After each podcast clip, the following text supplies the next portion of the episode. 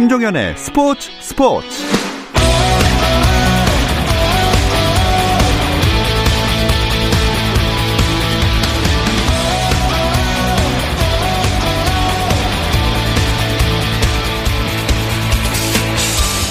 스포츠가 있는 저녁 어떠신가요? 아나운서 김종현입니다. 오늘 하루 스포츠계를 돌아보는 스포츠 타임라인으로 김종현의 스포츠 스포츠 출발합니다.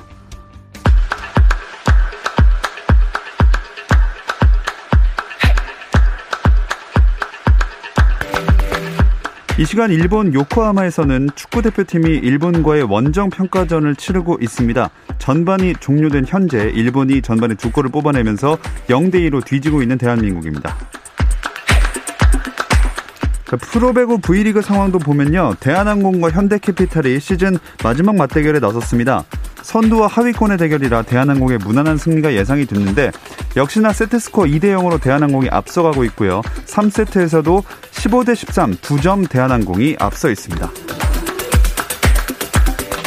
자, KBL 프로농구 전주 KCC 대 서울 SK의 경기 상황도 볼게, 볼게요. KCC는 2015-16 시즌 이후 정규리가 1위 달성까지 단 2승이 남아있는 상황입니다. 매직 넘버를 1로 줄일 수 있을지 4쿼터 74대 73 한 점 SK가 앞선 채로 팽팽하게 흘러가고 있습니다. 프로야구 시범 경기에서는 LG가 두산에 6대 3으로 승리해 4게임째 만에 류지현 감독에게 첫 승리를 선물했습니다. 두 팀의 트레이드도 있었는데요. 두산은 투수 함덕주와 채지선을 내주고 LG로부터 양석환과 남호를 영입하는 2대2 트레이드를 단행했습니다. 인천 경기에서는 삼성이 SSG를 6대 3으로 이겼고 SSG는 추신수의 3타수 1안타 2타점을 기록했습니다. 롯데는 기아를 이기고 3대 1로 승리해 4연승을 거뒀고 KT는 안타 13개를 기록하며 한화에 15대 5로 승리했으며 키움은 NC를 9대 4로 이겼습니다. 미국 프로야구 텍사스 레인저스의 양현종이 시범 경기 첫 등판인 신시내티 레즈전에서 4회 원아웃까지 5안타로 2점을 내준 뒤 주자 없는 상황에서 교체됐습니다. 투구수 53개 중에 38개를 스트라이크로 잡는 공격적인 투구를 펼치며 삼진 2개를 잡는 동안 볼넷은 내주지 않았고 시범 경기 평균 자책점은 3.86이 됐습니다. 미국 프로농구 NBA에서는 유타 재즈가 듀란트, 어빙, 하든까지 결장한 브루클린 네츠를 118대 88로 이겼습니다. 유타는 도노반 미첼이 27득점, 6리바운드, 7어시스트를 기록하며 팀의 승리를 이끌었습니다.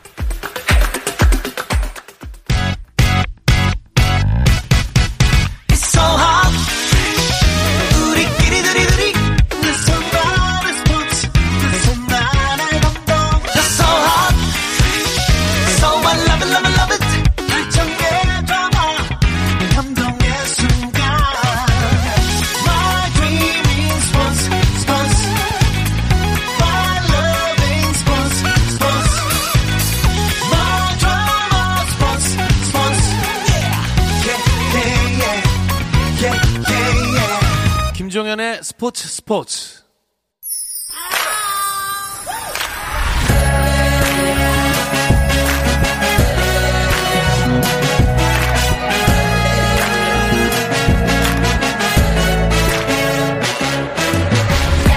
목요일에는 해외 축구 이야기 함께하고 있습니다. 라디오의 발롱도르를 꿈꾸는 랄롱도르 시작할게요. 박찬아 축구 해설위원과 먼저 인사 나눕니다. 안녕하세요. 네, 안녕하세요.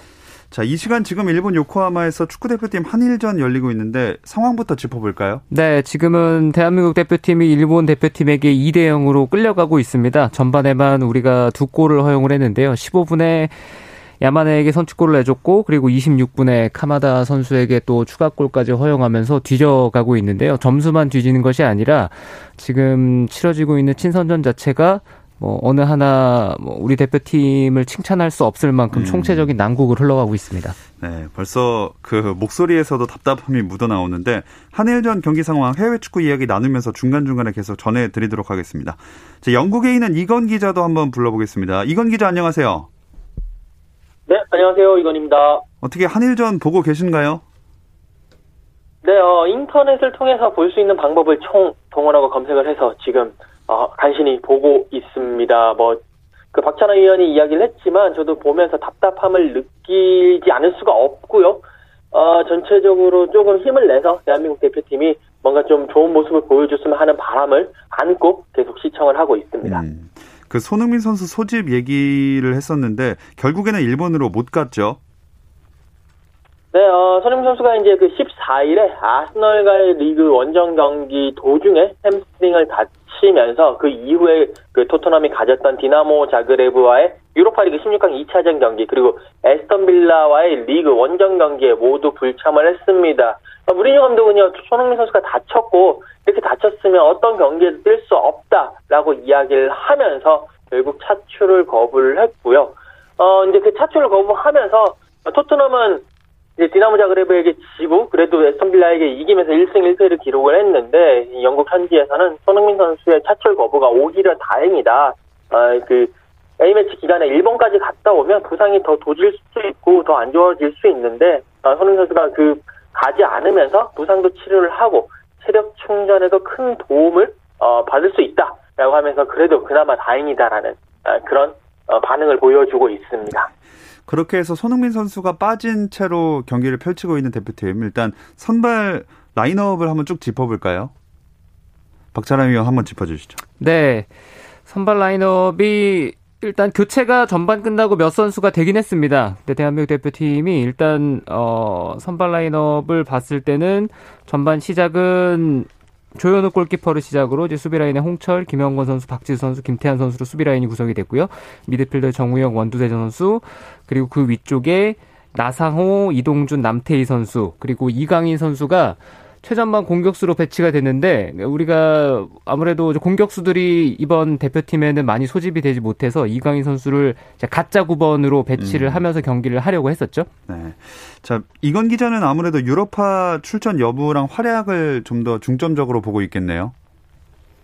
네, 아무래도 이번 대표팀 유럽파들이 많이 빠졌어요. 뭐 손흥민 선수를 비롯해서 황의조라든지 황희찬이라든지 이런 선수들이 많이 빠지면서 유럽파는 그 이강인 선수 그리고 이제 프라이브르크 독일 프라이브르크에서 뛰고 있는 아, 그 정우영 선수 두 명만 선발한 상황입니다. 이런 상황에서 이 경기 전에 저도 이제 개인적으로는 이강인 선수를 한번 선발로 내세우면 어떨까라는 생각을 했는데 아, 벤트 감독이 이강인 선수를 선발로 내세우는 어떻게 보면 이제까지 보여주지 않았던 파격적인 그런 선발 라인업을 들고 나왔습니다. 아, 그러나 이제 조금 전반전 내내 이강인 선수가 고립이 되면서 조금 아쉬운 모습을 보여줬고요.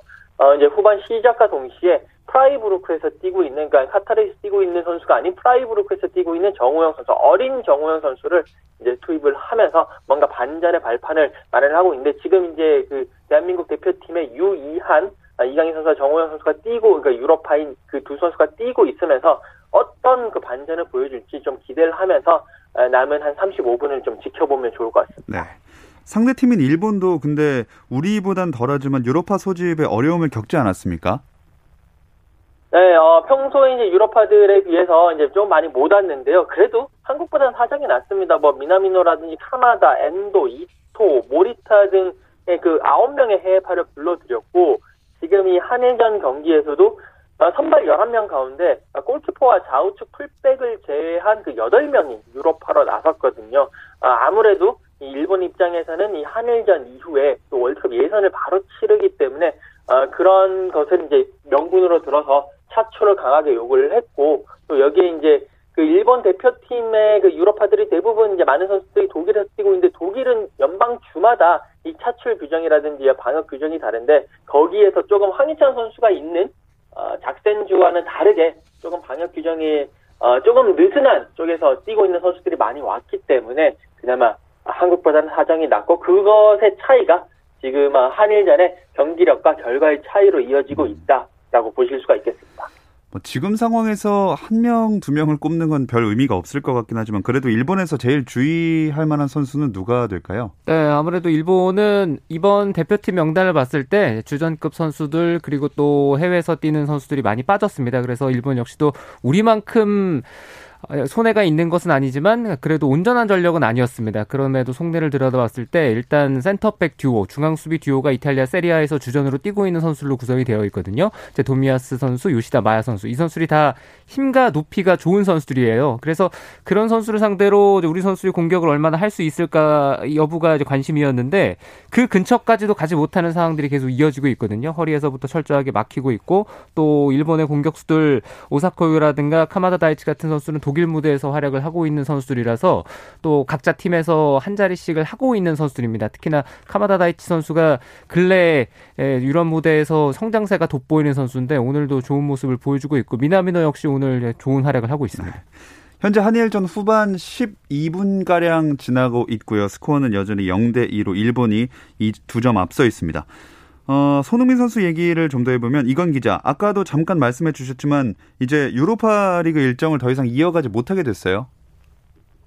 네 맞습니다. 어, 토트넘 입장에서는 그 다음 시즌 챔피언스 리그에 진출하는 그 계획 중에 하나가 유로파리그 우승을 하면 되거든요. 그래서 유로파리그 우승을 통한 유럽 챔피언스리그 진출권 확보라는 그런 목표를 하나 세웠는데 그 계획이 완전히 무너졌습니다. 그 유로파리그 16강 2차전 디나모 자그레브 원정 경기에서 0대 3으로 졌습니다. 이 토트넘이 홈에서 열린 1차전에서는 2대 0으로 이기면서 사실 상당히 유리한 입장에서 어 그 자그레브 크로아티아 자그레브로 넘어갔습니다. 그런데 이제 전반도 나쁘지 않고 이제 후반 중반까지 나쁘지 않았는데 후반에 내리 두 골을 내주면서 2대 0으로 졌고요. 그러면서 1, 2차전 합계 2대 2가 되면서 연장전에 돌입을 했고요. 그리고 연장전에서 한 골을 더 내주면서 결국 와르르 무너졌습니다. 어, 이제 토트넘 입장에서는 리그 4위만이 이제 다음 시즌 챔피언스 리그 진출권을 확보할 수 있는 유일한 루트가 됐기 때문에 리그의 모든 것을 지금 쏟아야 되는 그런 음. 입장입니다.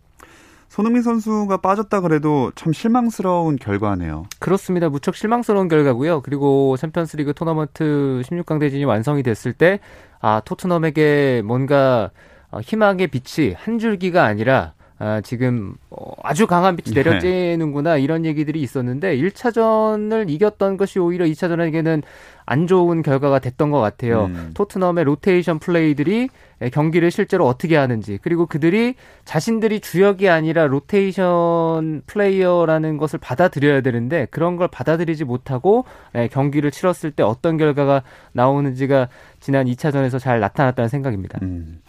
그 와중에 디나모 자그레브에서는 K리그 팬분들한테는 오르샤로 알려져 있는 오르시치가 해트트릭을 기록해서 화제가 됐어요. 네, 맞습니다. 그 오르샤 저도 계속 오르샤라는 이름이 더 익숙한데요. 이 오르시치 선수 어, 62분, 83번, 106분에 골을 이제 세 골을 몰아치면서 해트트릭을 기록을 했습니다. 토트넘을 완전히 침몰 시켰는데 어, 오르샤 오르시치 선수가 이제 전남 그리고 울산에서 맹활약을 했고요. 2018년에 이제 자그레브에 입단을 했는데 디나무 자그레브에서는 정말 핵심 선수로서 뭐 측면도 가능하고 그리고 이제 최전방도 가능한 그런 공격의 가장 핵심 선수를 활약을 하고 있고 이번 시즌에도 36경기에 나와서 19골 8도움을 기록할 만큼 어, 좋은 모습을 보였습니다. 이제 해트트릭을 기록하고 난 다음에 어, 무리뉴 감독도 이 오르시치 선수에 대한 멘트를 하면서 상당히 잘했고 그리고 정말 가장 멋진 밤이 될 것이다라고 칭찬을 하면서도 어, 계속 경기를 하기 전에 이 오르시치 선수에 대한 그런 뭐 분석이라든지 플레이 스타일이라든지 이런 것들을 우리 그 토트넘 선수들에게 다 얘기를 해줬음에도 불구하고 그런 골을 먹었다라고 하면서 어, 상당히 선수들에게 강한 불만을 어, 표시하는 그런 모습도 보여주기도 했습니다. 음.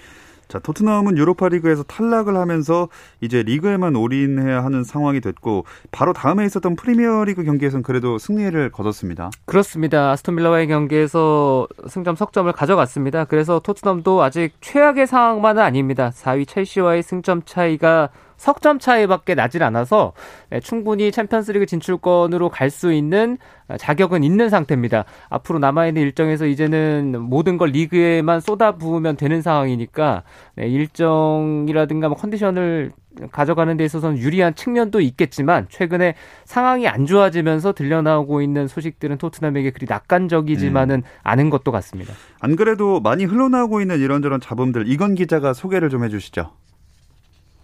네, 어, 그 유로파리그 디나모 자그레브전 패배 이후에 어, 토트넘의 그 뒷문을 든든하게 지켜야 되는 그 골키퍼 라인에서 잡음이 먼저 흘러나왔습니다. 이제 경기 직후에 요리스 선수가 인터뷰를 했는데 아무래도 이제 팀의 주장단이다 보니까 책임을 지고 이제 인터뷰를 했는데 그 인터뷰 과정에서 뭐 수치스럽고 실망이 크다. 이 패배는 우리 모두의 책임이다.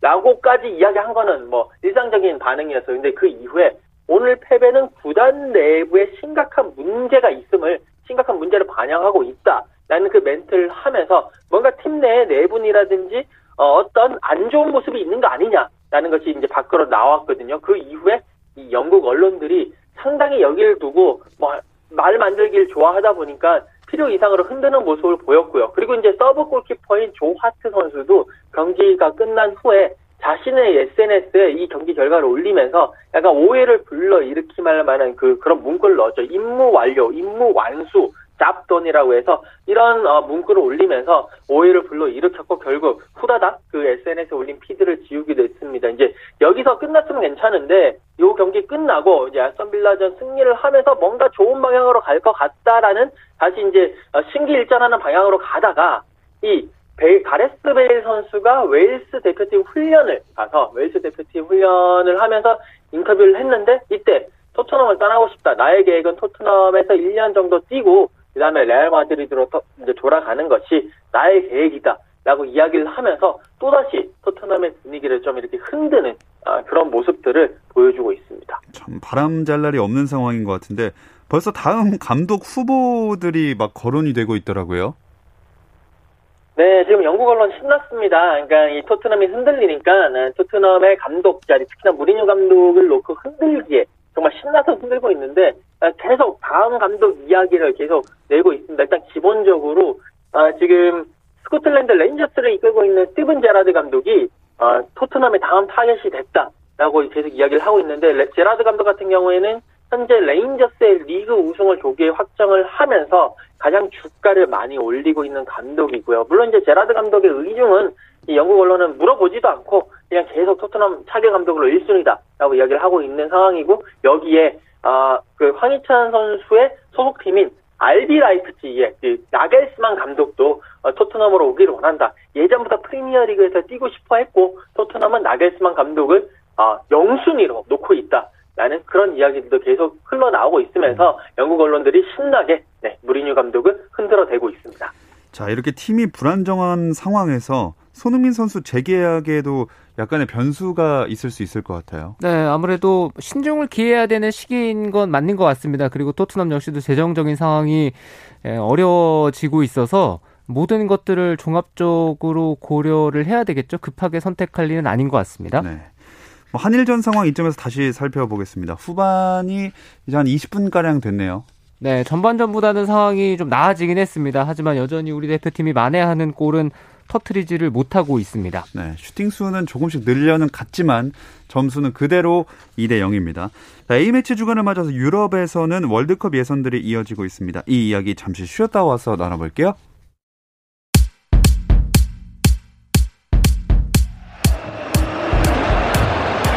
options. Messi gets it back. Messi! 현장의 소리, 레전드들의 이야기. 스포츠 스포츠에서 모두 다 만나보세요. 김정현의 스포츠 스포츠. 해외 축구 이야기를 나누는 라디오의 발롱도르, 랄롱도르 듣고 계시고요. 박찬아 축구 해설위원, 영국의 이건 축구 전문 기자와 함께하고 있습니다. 자, 이건 기자, 좀 이렇게 답답하게 흘러갈 때 골 감각이 올라온 황의조 선수가 있었으면 어땠을까 하는 생각도 들거든요. 아, 네, 맞습니다. 조금 황의조 선수가 있었으면 분명히 경기 양상이 다르게 어, 흘러갔을 거라고 예상을 이제 할 수가 있는데 그게 황의조 선수의 최근 몸 상태가 상당히 좋고 골 폭풍을 일으키고 있기 때문에 이제 지금 최근에 어, 최근 두 경기에서 세 골을 몰아치면서 어, 시즌 9호 골까지 넣고 있는 상태입니다. 그런 황희조 선수가 이 요코하마에 있었으면 지금 이렇게 무기력하게 끌려가는 경기는 하지 않았을 것 같습니다. 음. 자, 박찬하 위원이 생각할 때는 황희조 선수가 그 한국인 리그왕 최다 득점 경신할 수 있을까요? 네, 가능성은 충분하다는 생각입니다. 그리고 황희조 선수가 이번 시즌에 좋은 활약을 이어가고 있지만 경기 도중에 기회도 꽤 많이 놓쳤거든요. 네. 오히려 골을 넣었던 것보다 훨씬 더 쉬운 난이도였던 어, 기회들을 황희조 선수가 몇 개를 놓쳤어요. 네. 네. 그런 것들을 차근히 잘 이어간다면 앞으로 경기들이 또 남아 있으니까 아, 충분히 황희조 선수가 프랑스 리그에서 더 나은 업적을 쌓을 수 있을 것 같습니다. 네, 이제 두 자릿수 득점까지 단 한 골만이 남아 있는 상황이고요. 자, 이건 기자, 유럽에서는 드디어 카타르 월드컵 예선이 시작이 됐습니다. 네, 이번 3월 A매치 기간부터 이제 카타르 월드컵 유럽 지역 예선이 시작이 됐는데 유럽의 유에파에 있는 소속되어 있는 나라들이 55개국입니다. 55개 나라가 10개 조로 나눠서 경기를 펼칩니다. A조부터 2조까지 5개 조는 총 5개 팀이 배정이 됐고 F조부터 J조까지 5개 조는 총 6개 팀이 이제 각 조에 배정이 됐습니다. 각 팀마다 홈앤 어웨이를 치르고 일단 올해 11월까지 어, 조별리그 경기를 치르는데요. 각조 1위 10개 팀이 월드컵 본선에 직행을 합니다. 그러면 이제 남아있는 게, 그러니까 유럽에서는 총 13개 팀이 월드컵 본선에 나가는데 10개 팀이 그렇게 가고 나면 3개 팀이 남습니다. 이 3개 팀은 이제 어떻게 하냐면 각자 2위 10개국이 있고 그리고 유럽 네이션스 리그의 상위 2개국이 합쳐집니다. 총 16개 팀이 나오는데 이 팀이 대진 추첨을 해서 어, 플레이오프를 가져서 한 번 이기가지고 6개 팀을 가르고요. 그리고 다시 그들 팀끼리 다시 붙어가지고 총 3개국, 그러니까 두 번의 플레이오프를 펼쳐가지고 3개국의 그 본선 진출팀을 가립니다. 총 55개 팀 중에 13개 팀이 올라가니까 경쟁률은 한 4.23대 1 정도 되는 그런 상황입니다. 참 복잡한 과정을 거쳐야 합니다. 조편성 하면 뭐 좋은 조, 나쁜 조, 힘든 조 다 나오는데 이번에는 어떤가요? 이번에는 어... 조편성이 끝났을 때 어, 안 좋은 조가 별로 없지 않았습니까? 기자님? 네, 맞습니다. 어, 대부분 이 조들이 어, 여러 가지 재밌는 조들이 많이 있었는데 어, 완벽한 그런 죽음의 조라든지 완벽한 뭐 최악의 조 그리고 또 너무 완벽한 최상의 조 자체는 어, 많이 없었고요. 그래도 그 중에서도 그나마 죽음의 조라고 할 수 있다면 이 G조인데 G조에는 네덜란드, 터키, 노르웨이가 속해 있습니다. 뭐 네덜란드, 터키는 말할 것도 없고요. 노르웨이는 또 최근에 얼링 홀란드 선수 때문에 상당히 주가를 이렇게 올리고 있는 팀이기 때문에 이 세 개 팀이 조 1위 자리를 놓고 치열한 각축을 펼칠 것 같다라는 것이 영국, 아, 유럽 현지의 음. 반응입니다. 박찬하 위원은 개인적으로 어떤 조에 눈길을 가시나요? 저는 이번에는 그냥 아주 무난하다. 어떻게 어. 이렇게 무난하게 조편성이 될 수 있을까 이런 생각이었거든요. 네. 네, 그런데 역시나 이변이 없으면 또 스포츠가 아니잖아요. 그렇죠. 네, 이변이 첫 경기부터 이제 나오고 있는데요. 첫 경기에서 네덜란드가 터키에게 4대 2로 크게 졌어요. 어허. 네, 그렇게 시작을 하면서 네덜란드가 다시 한번 월드컵 잔혹사의 희생양이 되는 거 아닌가? 네, 이런 불안한 출발 보이고 있고 그리고 선수들이 지난 시즌부터 이어지고 있는 이번 시즌까지의 이제 코로나 팬데믹으로 인한 일정 자체가 너무 어렵게 흘러가고 있어서 대표팀 와서 더 지친 기색이 역력합니다. 음. 대표팀 경기력들도 그렇고 프랑스도 이제 우크라이나와 첫 경기 비겼고 크로아티아는 심지어 슬로베니아에게 1대 0으로 이제 지면서 월드컵 예선을 시작하게 됐거든요. 네. 네, 알수 없는 싸움이고 당분간은 지켜봐야 될 것 같아요. 음, 반전이 많이 일어날 것만 같은 이번 월드컵 예선인데 유럽에서 관심을 끌었던 경기는 어떤 경기였을까요? 어, 뭐, 계속 말씀드리지만, 터키와 네덜란드 경기, 네, 터키가 4대1로 이겼고, 이 경기 외에 이제 벨기에와 웨일스가 격돌을 했습니다. 이 양 팀이 유로 2016 당시에 그 8강에서 웨일스가 벨기에를 무너뜨리고 4강에 올랐던 그런 이변을 연출을 했는데 어, 벨기에 입장에서는 복수를 제대로 해야 되는 상황이었습니다. 그 이후에 이제 첫 경기였는데 벨기에가 3대 1로 승리를 하면서 복수를 제대로 했고요. 아, 그리고 이제 포르투갈과 그 아제르바이잔이 경기를 펼쳤어요. 아제르바이잔이 피파 랭킹 108위의 약체 팀인데 포르투갈이 무난하게 이길 것이다. 라고 예상을 했었습니다. 그런데 이제 뚜껑을 열고 보니까 아제르바이잔이 좋은 모습을 보여줬고 결국 포르투갈이 1대 0으로 승리를 하긴 했었습니다만 아제르바이잔 선수의 자책골 그것도 뭐 포르투갈이 잘해서 자책골을 한 게 아니라 크로스 올라오는 것을 아제르바이잔 골키퍼가 쳐낸데 그게 자신의 그 수비수 몸을 맞고 다시 들어가는 그런 음. 어, 자책골을 기록을 했거든요. 그런 걸 봤을 때 이제 유럽 예선도 어, 어떤 팀이 어, 이렇게 치고 나가고 어떤 팀은 절대 강자가 없는 지금 전력 평준화의 시기로가 돌아왔다 라는 것을 보여준 한 판이었다라고 네. 말씀을 드릴 수가 있겠습니다. 그래서 더 기대되는 앞으로의 매치들인데 이어지는 그 경기 일정도 짚어주실까요? 네, 앞으로 내일 새벽입니다. BCFI J조 경기들이 있고 그리고 북중미도 월드컵 예선이 시작이 되거든요. 유럽에서 펼쳐진 경기 가운데는 스페인과 그리스의 경기 그리고 독일과 아이슬란드의 경기가 그래도 무게감이 느껴지는 경기입니다. 음. 그 질라탄 이브라이모비치 대표팀 복귀도 관심을 많이 모으지 않았습니까? 네, 어, 질라탄 이브라이모비치가 그 유로 2016 이후에 대표팀 은퇴를 선언을 했고 한동안 오지 않았는데 이번 월드컵 예선을 계기로 다시 복귀를 선언을 했습니다. 그러면서 질라탄의 그 기자회견을 하는데 이 기자회견 도중에 어, 아들들이 이제 기자가 질라탄에게 아들들이 이번 대표팀 복귀에 대해서 어떻게 생각하느냐라고 질문을 했더니 갑자기 질라탄 이브라이모비치가 눈물을 보이면서 음. 어뭐 이렇게 정말 안 좋은 질문이다. 근데 우리 아들들이 좀 부럽다. 라고 이야기를 하면서 감정이 북받치는 모습을 보여줬습니다. 이제 그런 모습을 보여주면서 어, 질라탄 자신도 조금 멋쩍었던지 어, 기자들에게 어, 이거 이런 모습 보이면 내가 너무 착하고 내가 너무 겸손하게 겸손해졌다라고 이야기를 할 것 같다. 라고 농담을 던지면서 조금 이렇게 분위기를 화기애애하게 만들면서 마무리하는 모습을 보여줬는데 이 질라탄 이브라이모비치 선수가 복귀한 스웨덴이 조지아와 경기를 펼치거든요. 또 질라탄이 어떤 모습을 보이고 또 골을 넣는다면 어떤 세레모니를 할지도 어, 관심의 초점이 될 것 같습니다. 네. 자, 해외 축구 소식 쭉 짚어봤고요. 다시 한일전으로 마무리하기 전에 돌아와 보겠습니다. 아, 오늘 이 방송에서 이야기하시면서 계속 중간에 경기 체크하시느라 정말 고생이 많으신데 어떻게 지금 어떻게 보셨나요? 네, 대표팀 경기가 오늘 경기를 기점으로 해서 또 방향성에 있어서 여러 가지 얘기가 나올 것 같고요. 자, 단순히 오늘 한일전만 놓고 얘기를 해봤을 때는 항상 우리가 한일전을 앞두고 많은 언론에서도 그렇고 얘기들이 나오는 게 아, 일본을 상대로는 힘과 높이로 우리가 우위를 점할 수 있다. 이런 얘기들이 끊임없이 나오지 않습니까? 네. 근데 이제는 상황이 많이 달라졌습니다. 일본의 많은 선수들은 유럽에 나가서 뛰고 있고 우리가 힘과 높이를 앞세운다고 해서 일본 선수들이 우리와 상대하면서 크게 밀리지는 않습니다. 음. 네, 한일전을 앞으로 치르게 될 때도 공을 가지고 하는 플레이를 더 간결히 하고 더 수월하게 해나갈 수 있어야지만 한일전에서 계속 우위를 점할 수 있다는 걸 오늘 경기를 통해서 다시 한번 선수들이 알았으면 좋겠고요. 또 이제 모든 것들이 잘 정비가 돼서 협회도 그렇고 대표팀도 그렇고 선수들, 뭐 감독 코칭 스태프 할 것 없이 대표팀의 경기를 가지는 의미가 무엇인지를 어, 좀 선수들도 그렇고 모두가 제대로 알아야만 아, 축구 대표팀이 경기도 그렇고 결과도 그렇고 다 잘 가져올 수 있다는 말씀을 드리고 음. 싶습니다. 자, 이제 마무리를 할 텐데 그 전에 상황을 한 번 더 짚어 드리면요. 전반에 그 일본 야마네 선수가 15분에 한 골, 카마다 선수가 26분에 한 골을 넣으면서 2대 0으로 일본이 앞선 상황에서 후반에 접어들었고 지금 현재 후반 28분 정도 흐르고 있습니다.